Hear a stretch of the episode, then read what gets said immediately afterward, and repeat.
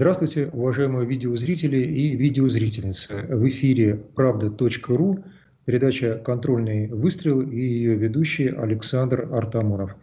Я, э, так как являюсь э, по профессии образования и, я бы сказал, по профилю деятельности военным обозревателем, хотел посвятить э, на этот раз тему нашей беседы, ну, скажем так, вещи, может быть, и мирные, это как посмотреть, а может быть и чем-то ассоциирующийся у людей э, с э, немирной техникой. Вот заинтриговал, еще ничего не сказал, и, возможно, кто-то уже начал ругаться. Я просто хотел бы поговорить о, дат, об атомной энергетике и о нейтронном прорыве. Прорыв. Вот слово такое, как в данном случае не литературное, не э, термин какой-то, а имя собственное. О чем идет речь? Речь идет о реакторе на быстрых нейтронах реактор на быстрых нейтронах прорыв, который, вот знаете, действительно было приятно, только-только а, был зарегистрирован нашим Ростехнадзором 10 февраля 2021, соответственно, уже года Ростехнадзор выдал лицензию на этот энергоблок, не имеющий а, фактически аналогов в мире.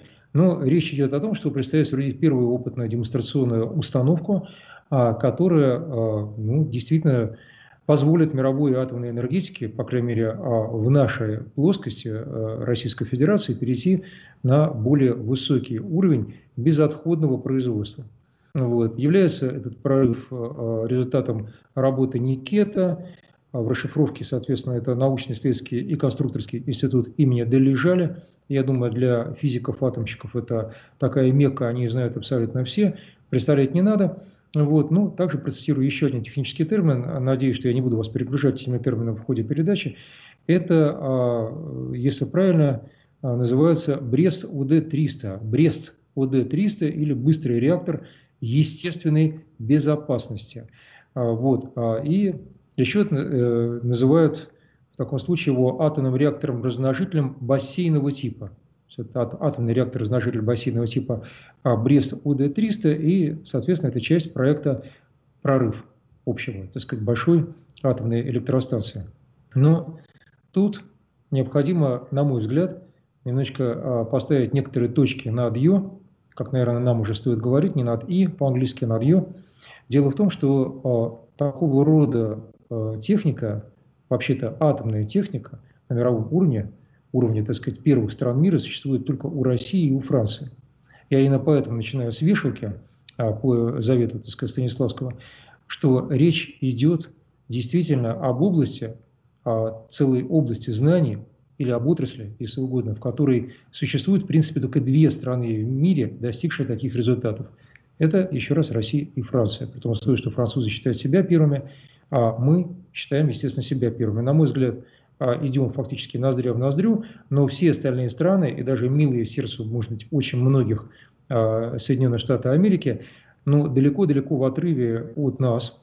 Я даже напомню, что американский Westinghouse, это колоссальная американская атомная корпорация, находится в состоянии фактически банкротства. Они это называют полубанкротство. Я не знаю, что такое быть полубанкротом, быть как беременным наполовину. Ну вот Westinghouse, который делает тепловыделяющие элементы, в том числе для непонятных для меня уже на сегодня украинских реакторов, он э, ну, никак не может сравниться ни с французской Арева, э, французская компания, госкорпорация, которая занимается атомными электростанциями, ни, естественно, с нашим Росатомом. Я не даром заговорил об этом, потому что для французов атомная энергетика, атомная энергетика является фактически безальтернативной более 86%, данные немножечко разнятся, от 82 до 89, около, ну, скажем, 86% всей энергетики Франции, всей электроэнергии, скажем так, еще проще, вырабатывается за счет а, атомных электростанций.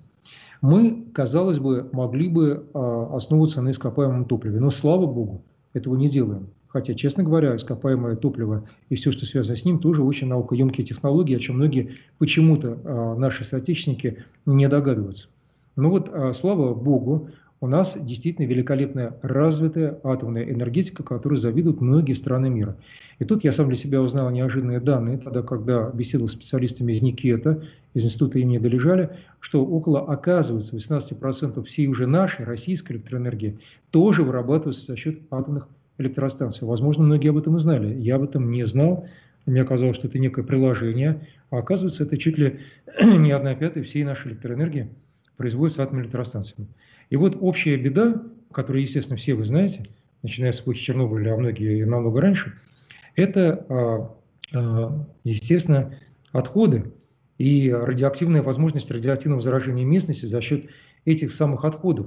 Да, в Чернобыле произошло, так же, как и в Фукусиме, совсем-совсем другое. Но с тех пор атомные электростанции стали бояться, потому что используют они радиоактивное сырье, после, после остаются отходы, эти отходы имеют период полураспада в несколько тысяч лет, и все это опасно, страшно и совершенно, а, ну, скажем, может привести настолько к разрушительному эффекту, что та же Германия, пока я пытаюсь вам а, цитировать точную информацию, надеюсь, я дальше продолжу, отказалась от атомной электроэнергетики, от атомной энергетики и выработки электроэнергии за счет э, атомных электростанций. Настолько отказалась, что у них только зеленое сырье, зеленая энергетика, ветряки, которые никак не спасают от необходимости использовать, так сказать, в том числе и наш газ э, и так далее и тому подобное.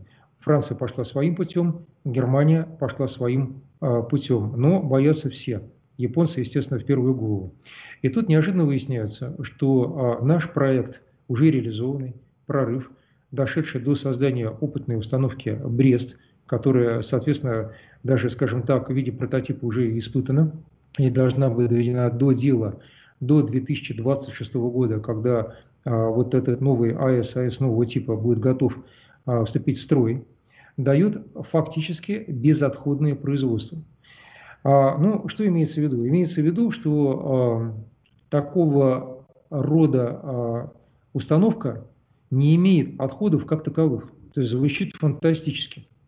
Звучит фантастически, потому что, соответственно, нет периода полураспада в несколько тысяч лет, нет никаких радиоактивных кладбищ, нет необходимости создавать особый вид носителей. Допустим, сейчас нас любят остеклять эти отходы, то есть э, их э, неким образом покрывать э, слоем стекла и таким образом предотвращать проникновение э, заражения, э, в радиоактив, радиоактивного заражения местности, избегать его. До этого хранили чуть ли не в Марианской впадине, это делали американцы в свое время. Есть технология губка, когда жидкие радиоактивные отходы заливаются в такой э, пористый материал, и все уходит вовнутрь, снаружи вроде бы как радиация минимальна. Это была наша такая технология 20-летней давности. Но так или иначе создается угроза окружающей среде и опасения от населения. Опасность такая существует, что мы пользуемся крайне, ну, скажем так, а, технологии, э, рискованной технологии, сопряженной с высоким риском. И вот наш реактор Брест ОД-300, давайте зачитаем еще раз его характеристики.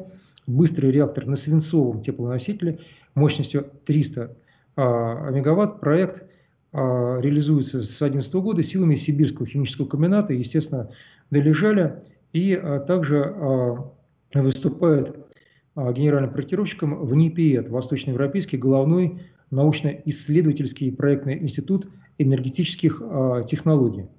Вот, при участии Никет, я об этом только что сказал.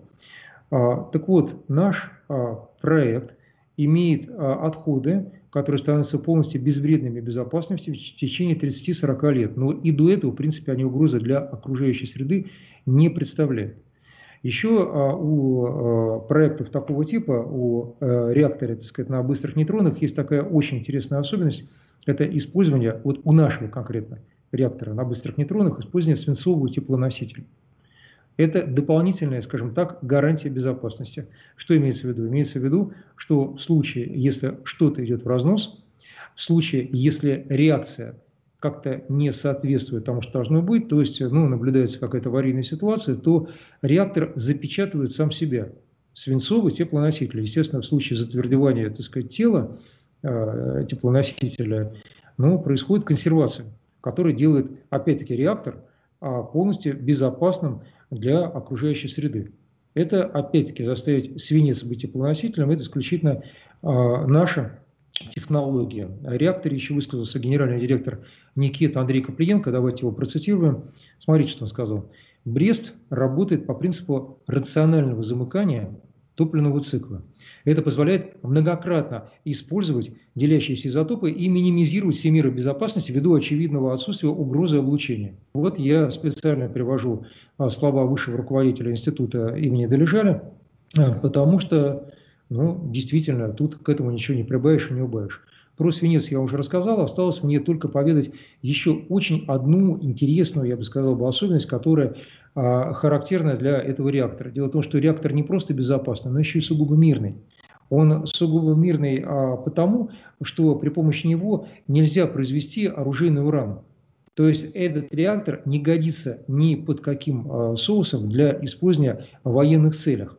Вот. А, ну и Соответственно, этот реактор можно представлять везде, даже в такие замечательные страны, э, как э, тот же самый Иран. Да простят меня друзья иранцы, я имею в виду, что если бы они использовали, использовали бы реактор «Прорыв», то тогда бы никто бы не мог их ни в чем бы обвинить из-за числа недоброжелателей и злопыхателей, и, э, соответственно, они бы никогда в жизни не подпали бы а, под санкции. Насчет радиоактивных отходов я напоследок приведу ввиду того, что время уже нас слегка поджимает, некоторые данные, а, данные любопытные. Вот смотрите, а, всего в мире 345 тысяч тонн радиоактивных отходов. Безумно. Из них 110 тысяч тонн а, в США. Вот, они требуют действительно захоронения или глубокой переработки. И еще добавлю одну деталь очень любопытную, на мой взгляд, по крайней мере, это то, что глубокой переработкой, в том числе при использовании плазменных печей для выжигания отходов, а, занимаются только а, россияне, а, прошу прощения, занимаются только россияне и французы. То есть американцы не умеют это делать, и, соответственно, так сказать, всему миру вот, приходится мириться с тем, что 110 тысяч тонн отходов – приходится а, ну, каким-то образом хоронить, не обязательно в Марианских падинах. Франция занимается а, с теми отходами, которые не успевают перезахоронить, не успевают переработать захоронением их в провинции Британь, где раздают уже йод населению бесплатно.